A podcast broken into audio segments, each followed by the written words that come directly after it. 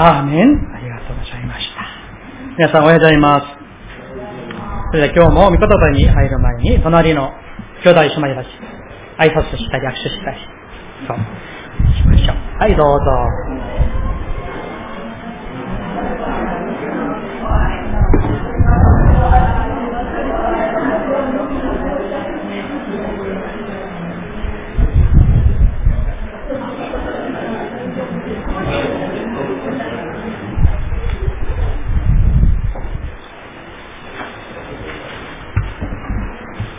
はい、それでは一つお祈りします。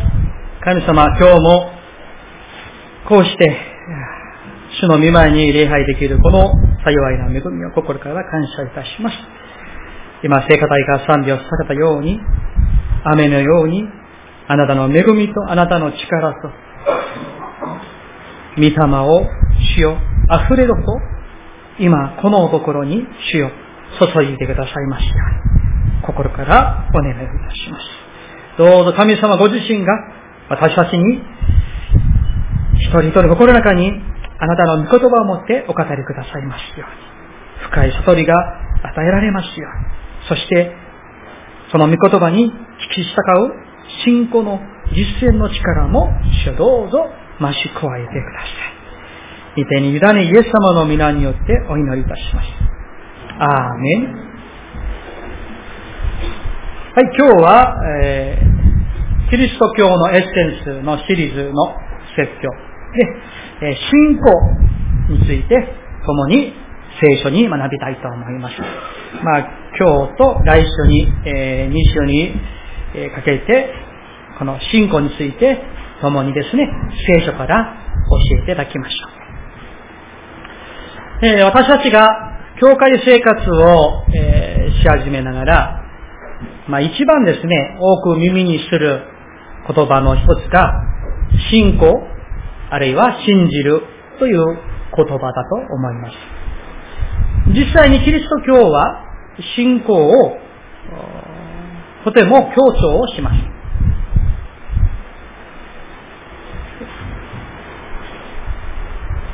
で、私たちが信じるとか信仰とか言いますけれども、うん聖書が語っている、聖書が教えている信仰はどんなものなのか。それをですね、まず、えー、しっかりと分かっていただいて、そしてその上に私たちの信仰という、まあ、家と言いましょうか、その建物を、えー、立て上げていかなければならないと思います。その前に、えー、何が聖書的信仰ではないのか。聖書が言っている信仰ではないものが何なのか、それを短く共に考えていきたいと。その一つ目、聖書が言っている信仰ではないものは、自分自身を信じることです。それは誠の信仰ではないですよね。例えば、俺は大丈夫。私はできる。そういった、この考え方は、聖書が言っている信仰とは、何らの形も関係もありません。あるいは自分自身ではなくですね、例えば、国をですね、日本だから大丈夫。日本だからできる。そういった漠然とした信仰というようなものも聖書が教えている信仰ではありません。自分や人やあるいは国家というものを信じるということはですね、ある意味で単なるポジティブシンキングに過ぎない。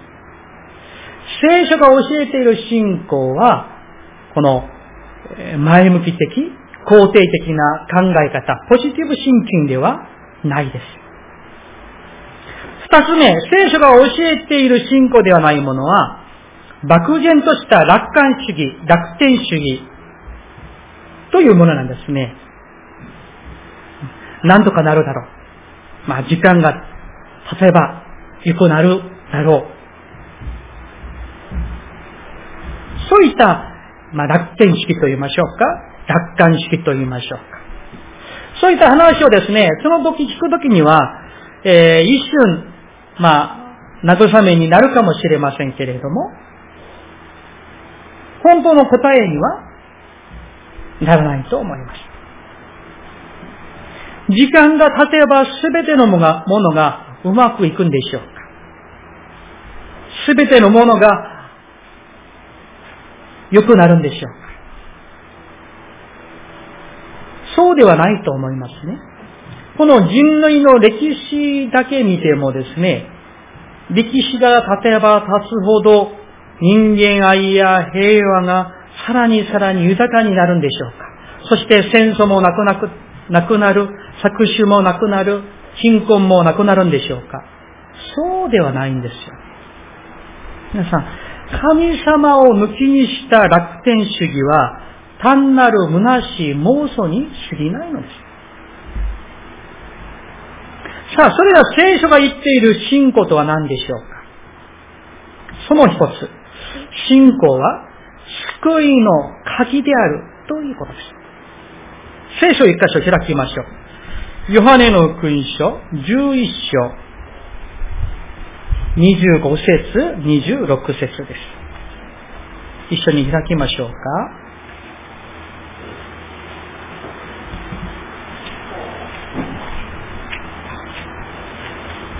ヨハネの福音書11章25節、26節。新約聖書201ページです。それではご一緒にお読みしたいと思います。3、はい。イエスは言われた。私は蘇りです。命です。私を信じる者は死んでも生きるのです。また、生きていて私を信じる者は決して死ぬことがありません。このことを信じますか？アメン。ここでの信じるとは、イエス・キリストを信じること。イエス・キリストが救い主であられ、十字架で死なれ、三日目に蘇られた。その十字架の福音を信じるそれが聖書が教えている信仰、信じるということなんです。私たちはこの信仰を持っています。十字架の福音、イエス・キリストの福音を信じる生徒です。ですから皆さん、信仰生活をするということは、単なる教会を通うことではなく、このイエス・キリストの福音を信じる。そして、この福音が言う通りに生きる。これが信仰なんです。二つ目。信仰は、先ほど自分自身や人や国家といったものを信じるものではないと申し上げました。そしたら、私たちは何を信じるんでしょうか？それは、生ける神様の御言葉を信じるわけです。私たちは、この66巻旧約新約聖書が神様の誤りのない御言葉であることを信じます。そしてこの御言葉が昔も今もこれからも永遠に変わることのない力ある御言葉であることを信じます。それは皆さん、考えていただきたいですか？御言葉その通りに信じるということは、神様の力ある見業、神様の偉大さを私たち人間のみすぼらしい水準に引きずり下ろして詰め込むのではなく、神様の力ある見業に、神様の偉大さに、全知全能性に自分を引き上げていただくこと、神様の思いに神様の身胸に、神様の全能性、永遠性に自分の生き方、自分の考え方を合わせること。それが信仰なんです。つまり、信仰とは、神様に満面なく、隅々まで全てが収められる生き方。これが聖書が教える信仰なんです。信仰は理論ではありません。信仰は考えではありません。信仰は生き様であり、信仰は行いであります。だから、神の御言葉が、生きなさいと言ったら、行くことです。つぶやかない、文句を言わない、神様の御言葉が生きなさいと言うならば、アブラハムのように出発することです。神様が生きなさいと言うならば、溢れているヨルダン川が流れていても、あのヨシアと祭司たちが神の箱を担いで、その溢れるヨルダン川に足を踏み入れたように、行きなさいと言われますと、行くことが信仰なんです。また神様がここでとどまりなさいとおっしゃるならば、自分が行きたくても、進めて行きたくても、そこにとどまることが信仰なんです。ですから皆さん、信仰はこのように従順と対になっています。信仰は従順の上に立て上げられるものなんです。ですから、従順がない信仰は土台のない建物と一緒です。神様の御言葉通りに従うことが従順であり、それが実は信仰なんです。皆さん、まずアブラハムが信仰の祖先として認められ、いうように、聖書にも褒められて言われているんでしょう。アブラハムがですね、もしですね、神様がさ、あなたの家と地を出て行きなさい。よく聞きました。ああ、神様の言葉素晴らしいですね。と言うだけで家を出ていかない。動かない。そしたら、それは信仰に至らないものなんですね。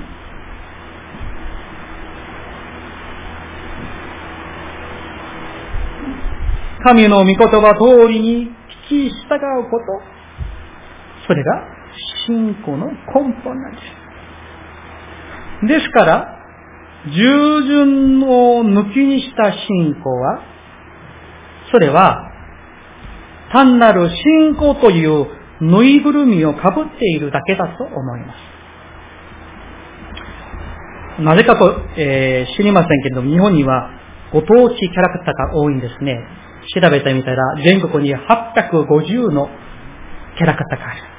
船市とか熊門とかあるんですね。その他に私知りませんけれども、皆さん、熊もぬいぐるみをかぶっていたら熊になれるんでしょうかそれは単なるぬいぐるみに過ぎないんです。信仰と従順の関係は一緒です。私たちは信仰というぬいぐるみをかぶっている生徒ではありません。神の御言葉をそのまま信じる。そして、その信じる御言葉通りに生きる。働く。動く。従う。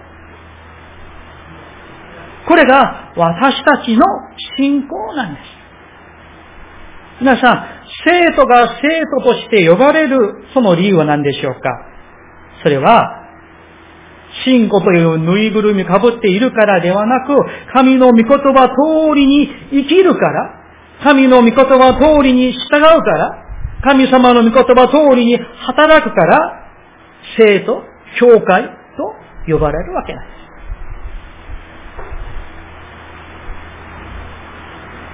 三つ目、信仰には立派な信仰もあり、薄い信仰もあります。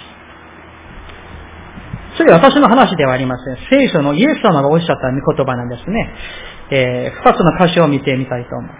マタイの福音書、十五章、二十八節です。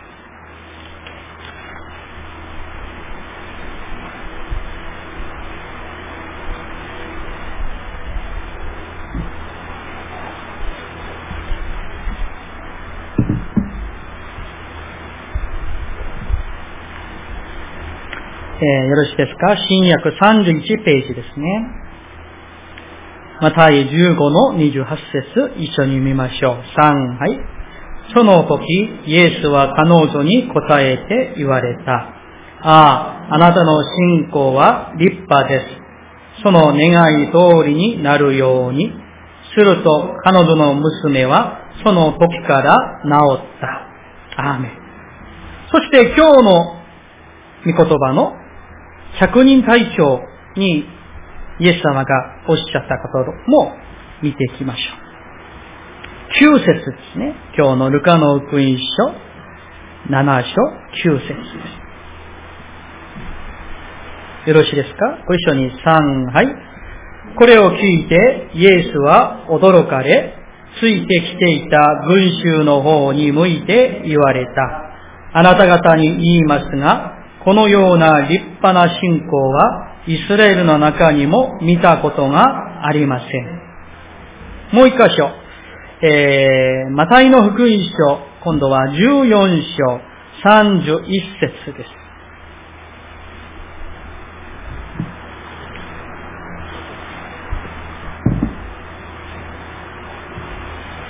29ページです。31節。ご一緒に3、はい。そこでイエスはすぐに手を伸ばして彼を掴んで言われた。信仰の薄い人だな。なぜ疑うのか。アメン。ここを見ますと、マタイの15章は女性でした。違法人の女性でした。そしてこのルカの福音書に出てくる百人会長も違法人でした。しかし彼ら二人は立派な信仰を持っていると信仰には立派な信仰があると、イエス様が言われました。そしてこのマタイの14章には、信仰の薄い人だとおっしゃってるんですね。だから、このイエス様の御言葉から言いますと、信仰には立派な信仰もあり、薄い信仰もある。日本語は立派、そして、え薄いという言葉で訳されていますけれども、その意味は、立派な信仰は大きな信仰、薄い信仰は弱い信仰と訳しても、えー、大きな間違いはない。大体そういった意味です。ですから皆さん、外見を見たら、みんなが同じような信仰を持っているかのように見えるかもしれませんが、立派な信仰を持っている生徒もいるし、薄い弱い信仰を持っている生徒もいるわけです。こう申し上げるのは、信仰の弱い人、薄い人を責めるためではありません。私たちみんなは薄い信仰、弱い信仰から立派な信仰へ成長していかなきゃなれませんし、神様がそのように立派な信仰者に養ってくださることを信じているわけです。ところが皆さん、この信仰というものは、信仰の経歴、信仰の年数とは、相当関係があるとは言えません。クリスチャホームで生まれたからとか、教会に来て50年、70年だったからといって、その人が必ずしも立派な信仰を持つ人とは言えないかもしれません。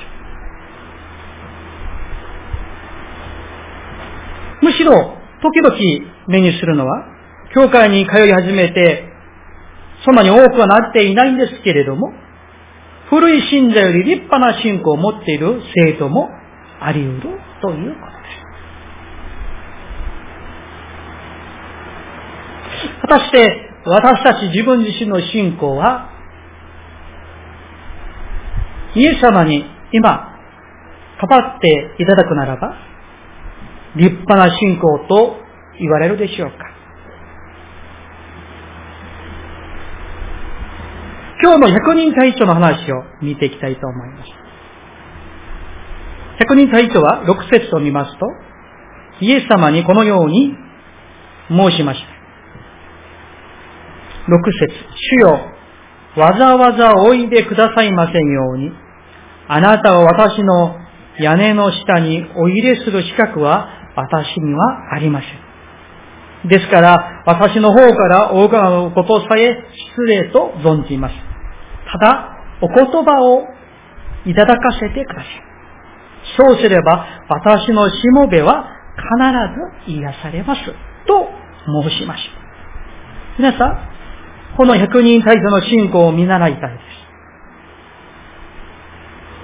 良いモデルを見たら、見習いたい。チャレンジを受けて、ああ、私もそうなりたい。そういう気持ちになっていただきたいんですけれども、なぜかですね、まあ一概には言えませんけれども、日本の教会の場合に良い模範を良いモデルをこうね、お見せして、さあチャレンジを受けましょう。見習いましょう。そしたら、ああ、私にはできませんと聞いてしまう傾向があるかなと私は思います。この百人隊長の信仰の始まりは、この立派な信仰の始まりは、謙遜から始まっているんですね。あなたを自分の屋根の下にお入れする資格は私にはありません。私の方から多くのことをさえ失礼と存じますと。彼は好意管理です。すごい身分を持っている。力を持っている、先生を持っている人なんですね。しかし彼は生きる主イエス様の見前で、自分には何の資格もないものであることを悟って、そこから彼の立派な信仰は始まっているんです。つまり、イエス様を王として、王様として使える信仰。自分は無益なしもべに過ぎないと、へりくだるこの姿勢から立派な信仰が始まっているんです。イエス様を自分のボスのように、自分の王様のように使える。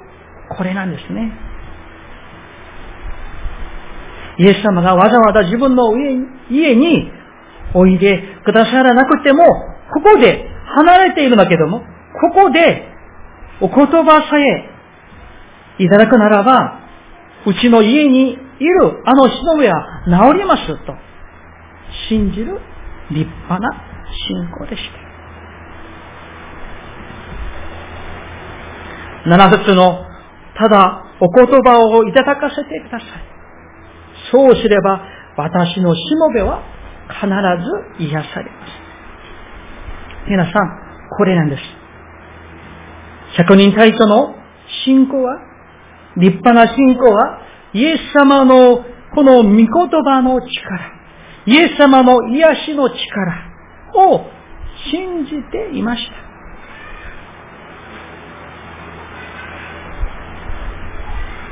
お言葉さえ語ってくだされば治ると、必ず癒されると信じていました。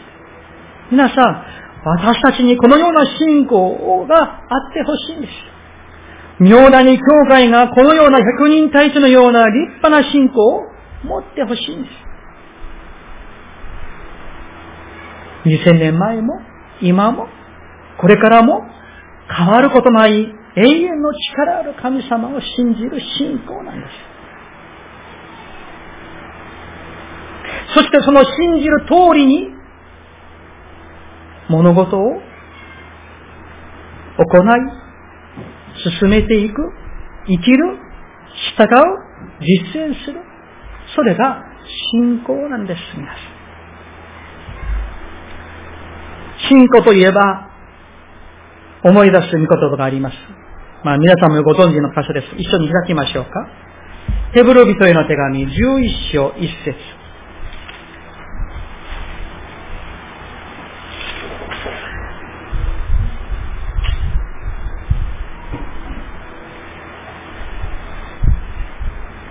ヘブル人への手紙11章1節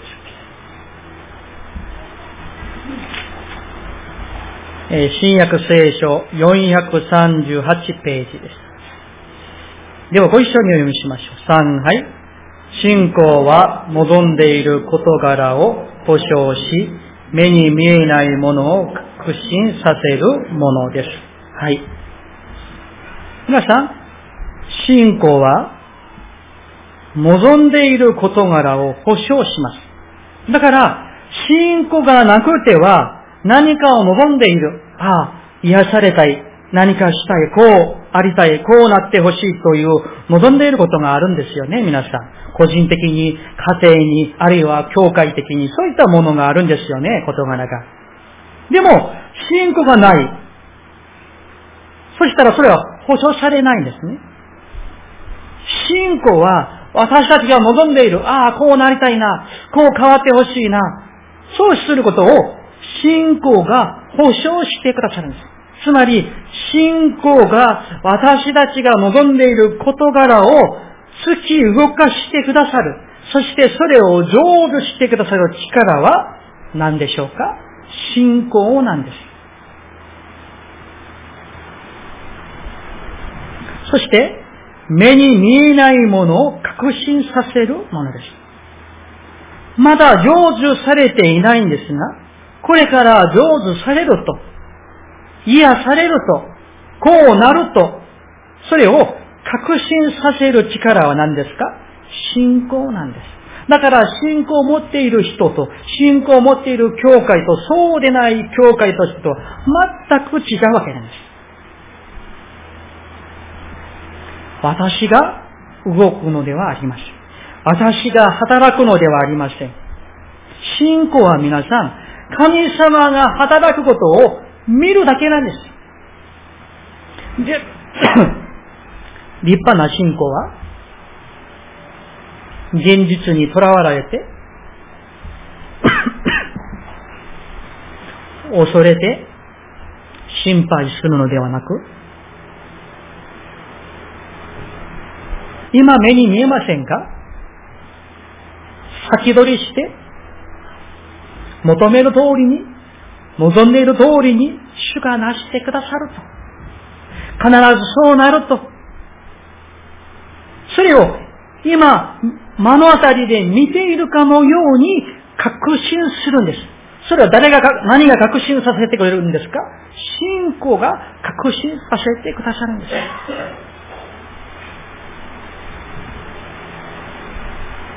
様々な現実という、この、この条件、都合にとらわれていないで、目を上げて、善のなる神様を見上げること。そして主の力と主の助けを必ず信じる神の力ある宮沢を信じること。それが信仰であり、信仰がそれを確信させてくださるんです。だから、確信はですね、あ、確信しよう。はい、できます。で、できるものではないんですよ。信仰が確信させてくれるんですよ。さあ、もしですよ、もしも、妙だに教会が、さあ、新しい街道を建築しましょう。十分に乗って決めたとしましょう。もしですよ、家庭です。そしたら皆さんの反応はいかがでしょうか？先生が十分に乗って決められたわけですから、そうしましょうという反応をするんでしょうか？あるいは、今人数も少ないし、これでちょうどいいじゃないですか？積立て金もあんまりないし、なぜ建築をするんですか？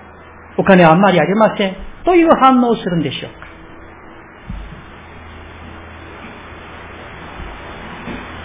皆さん、その反応、その答えが実は私たちの信仰の水準なんです。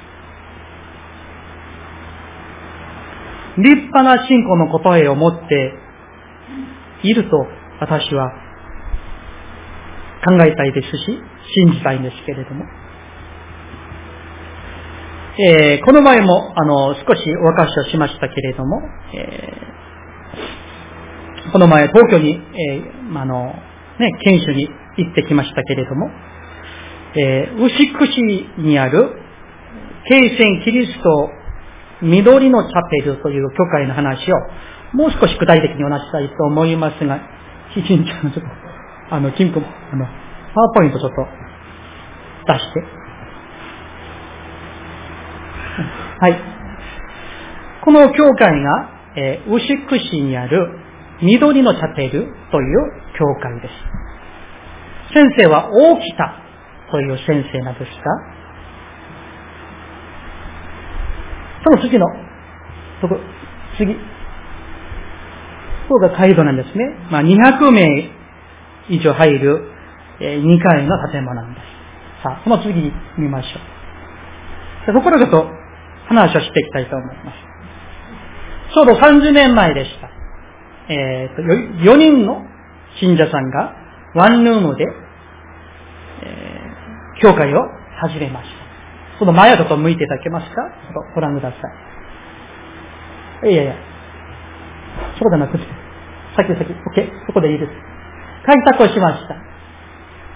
そしてですね、30人までは、まあ割と順調に成長したそうです。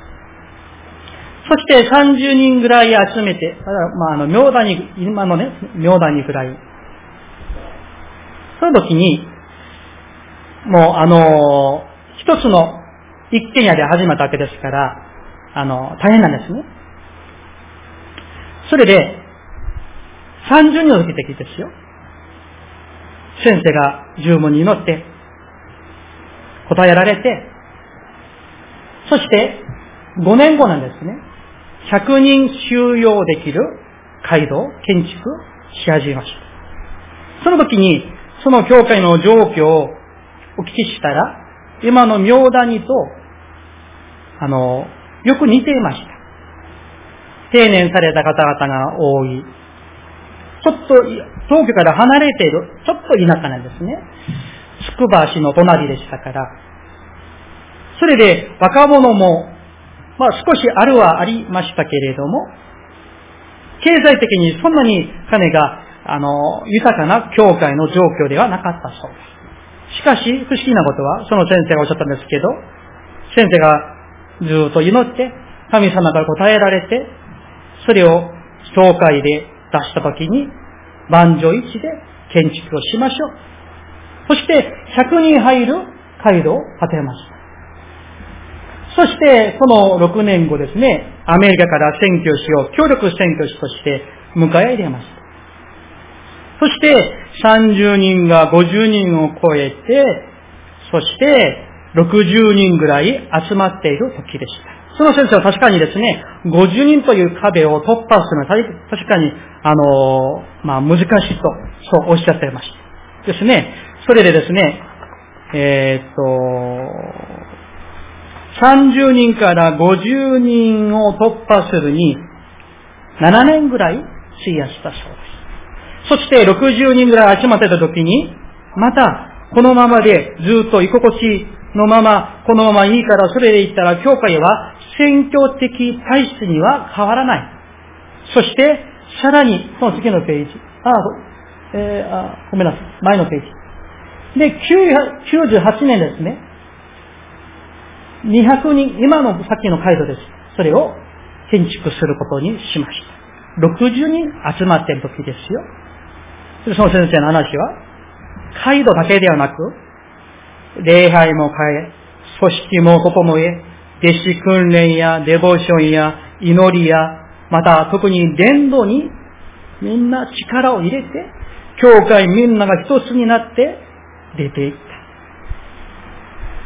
そしてこの、やっぱり礼拝度という物理的な環境を整えることは大事である。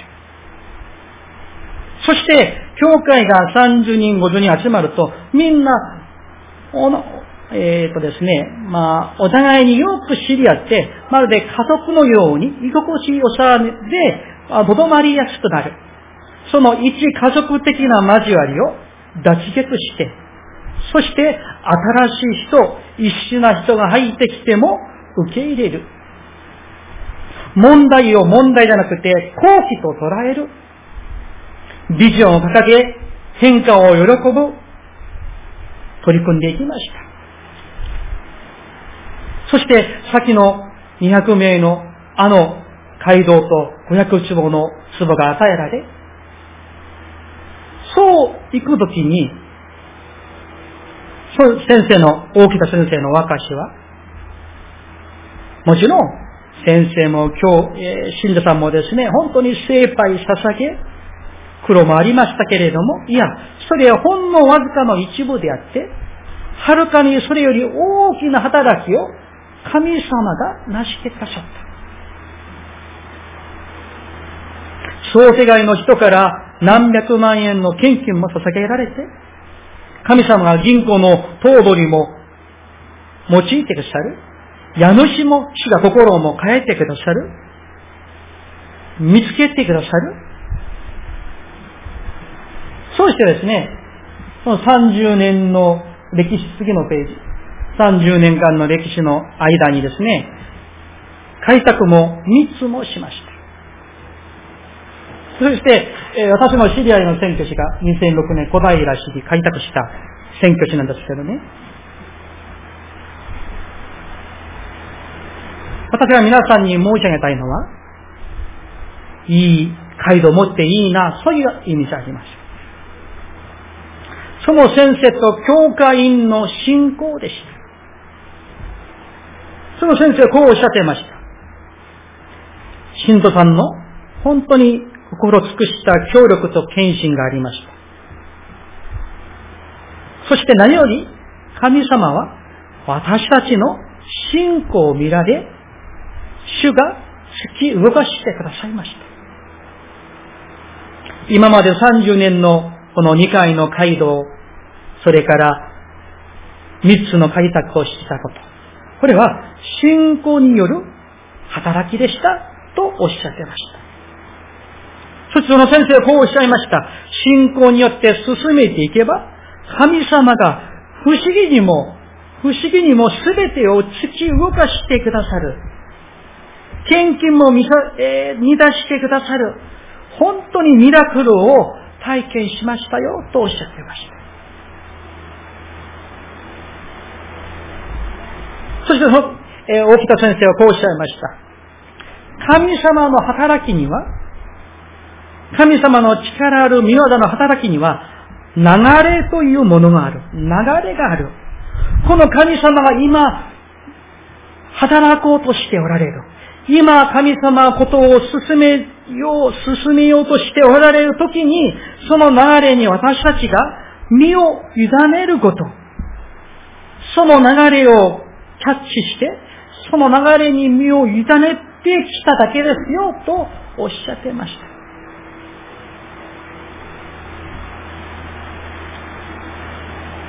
の先生は続いてこうおっしゃいました。ある教会は続けて成長していきますが、ある教会は大きな変化も成長もストップしている。なぜでしょうか？その先生はこうおっしゃいました。信仰によって神様の見業ある働きの流れに身を委ねる教会なのか、現実に捉えられて、神のこの働きのタイミングと流れを見逃してしまうのか、そこにかかっているとおっしゃってました。皆さん、私が皆さんに申し上げたいのは、広い土地や大きい街道、そういったものではありません。今の時代ですね、あの、大きい街道を持っているかといって、教会が生徒するわけではありませんよ。日本にも韓国にもですね、大きな大きな街道を建て、建てましたけれども、そもそもその教会は信仰がないから、もう不採でですね、苦しんでですね、もうその街道をもう売ってしまう教会が多くあるわけです。私が皆さんに申し上げたいのは、信仰なんです。私はその大木田先生の話を聞いて、あ、これは信仰の違いなんだ。私は気づきました。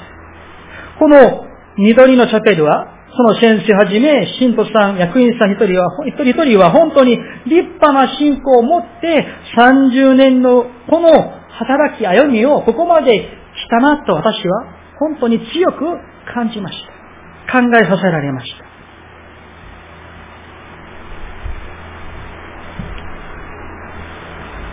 妙谷教会の信仰はどんなもんでしょうか皆さんお一人お一人の信仰はどんなもんでしょうか最後に、イザヤ書55章、8節9節を一緒にお読みしてメッセージを終えたいと思います。イザヤ書55章、8節9節です。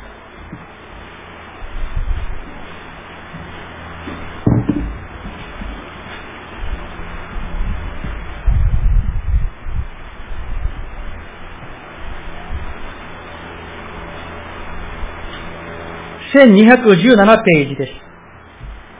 一緒に読みたいと思います。3、はい。私の思いは、あなた方の思いと異なり、私の道は、あなた方の道と異なるからだ。主の蜜げ、天が地よりも高いように、私の道は、あなた方の道よりも高く、私の思いは、あなた方の思いよりも高い。アーメン。皆さん、信仰というものは、自分の思いは、もう、小さなものであることを認めて、神様の思いを待ち望み、そしてその思い通りに